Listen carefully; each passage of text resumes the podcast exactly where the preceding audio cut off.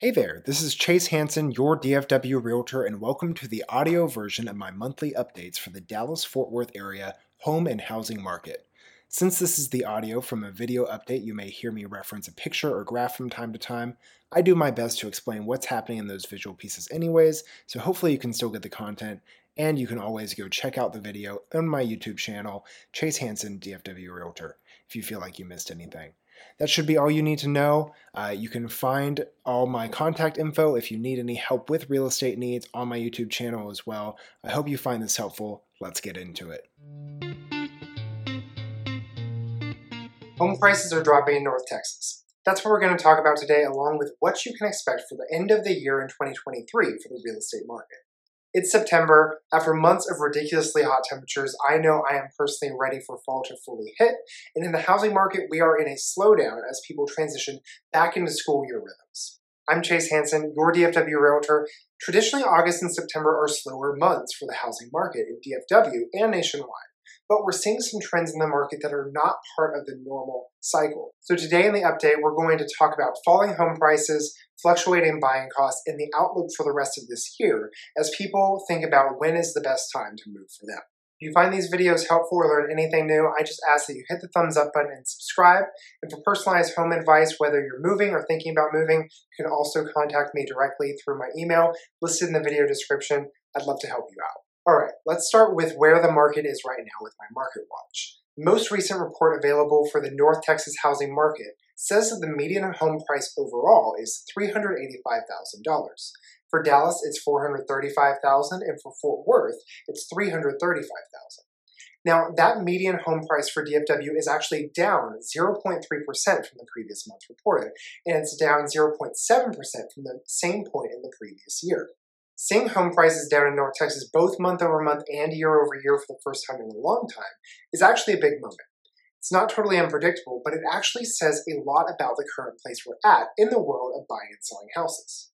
So, here's where we're going the rest of this update. I'm going to give you the rundown for what's actually happening and how we got here. Then I'm going to talk about the drama that's happening with mortgage rates, buying costs, and then to close out, we'll see who wins and loses in this market and how to set yourself up well if you're thinking about moving anytime soon. Okay, so how do we get to a place where home prices are dropping in the DFW Metroplex, one of the fastest growing regions in the country with a thriving job market? There's really two factors that give color to this. One is normal, and the other is not normal. The normal side makes sense if you study market cycles. Late summer and early fall usually sees a housing slowdown that leads to month over month home prices dropping. That happens almost every year. And compared to last year, where home prices fluctuated a ton as the market crashed in 2022, it's not insane to see a year over year drop, even though it doesn't happen very often. That's why I would traditionally say that fall is one of the best times of year to be a home buyer because prices are softer and you have less competition. Except this year does have some hiccups. That's where we get into the abnormal reason for prices dropping, and it has to do with the drama around buying costs. So, the short version of what happened is the US credit downgrade happened the same week that the Federal Reserve raised their base interest rate. And then, even though the economy started to freak out about that, the Fed chairman continued to make comments that just made it worse. That's why mortgage rates got over 7.5% in late August, and even though overall prices were slightly lower, houses were actually less affordable because mortgage rates were higher. Now, as I record this, we're seeing rates back down near 7% where they were sitting before that freakout. And although I can't predict exactly what they'll do over this month, I can give a big picture of what the most likely scenarios are for the rest of this year. The most likely scenario is the Fed does not raise their rates again at their September 20th meeting. Experts at the CME group give it an over 88% chance that they don't raise rates again. If that's the case, then mortgage rates could fall below 7% over the next month or two. And I would guess that we would end the year in the mid to low 6% range. That opens up more affordability to people buying homes with mortgages. In this scenario, I don't see home prices lowering more than a couple percent before they rebound in January. And in this scenario, I think prices are going up more quickly in early 2024. And next year, we'll see more multiple offer scenarios as people who have been waiting to buy jump in. The other scenario that I think is less likely is the Fed does raise rates again at their next meeting. If this is the case, I think we would see another brief spike in mortgage rates and a slightly stronger price dip, but nothing extreme, again, just a few percent.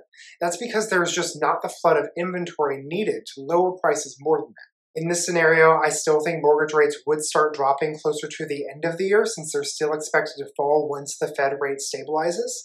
And I think that buying speed up next year would still happen, but just not as steeply right away in January. Either way, prices are expected to rise in the spring, and all the experts expect 2024 to be a strong real estate market with a lot of active buyers. So, who wins and loses right now? In our current market, people who can afford to buy while prices are softer are at an advantage, especially if you're looking for your 5 to 10 year house. You have less competition, you're getting a jump start on the price increases that experts say are extremely likely over the next two years, and if it fits your budget now, then as mortgage rates continue to drop, you have the opportunity to refinance a year or two down the road to lower your monthly payments, but not have to pay that higher home price. So that's actually a real opportunity if you're looking for a longer term place to live and want to be more strategic about it. For sellers, you have less advantage with less buyers in the market right now. So if you can wait until the turn of the year, you'd be setting yourself up for better sales prices. Although if you do need to move sooner, this is a market where it really makes a difference how your agent markets and sells your house. If that's you, I'd love to interview for the job and explain why me and my team give you the best chance at selling your house for the best price and terms. At the end of the day, this is a complicated market, but not an impossible one.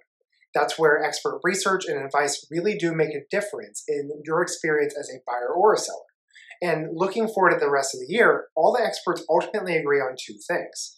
Mortgage rates will begin to fall, it's just a question of when, and prices will continue to rise long term. It's just a matter of how you set yourself up to take advantage of that if you're a seller, or to strategize getting the best deal as a buyer. If you need help with that, whether you're moving now or later, I'd love to chat. My email is in the video description. You can also follow and DM me on Instagram at Hansen Realtors DFW.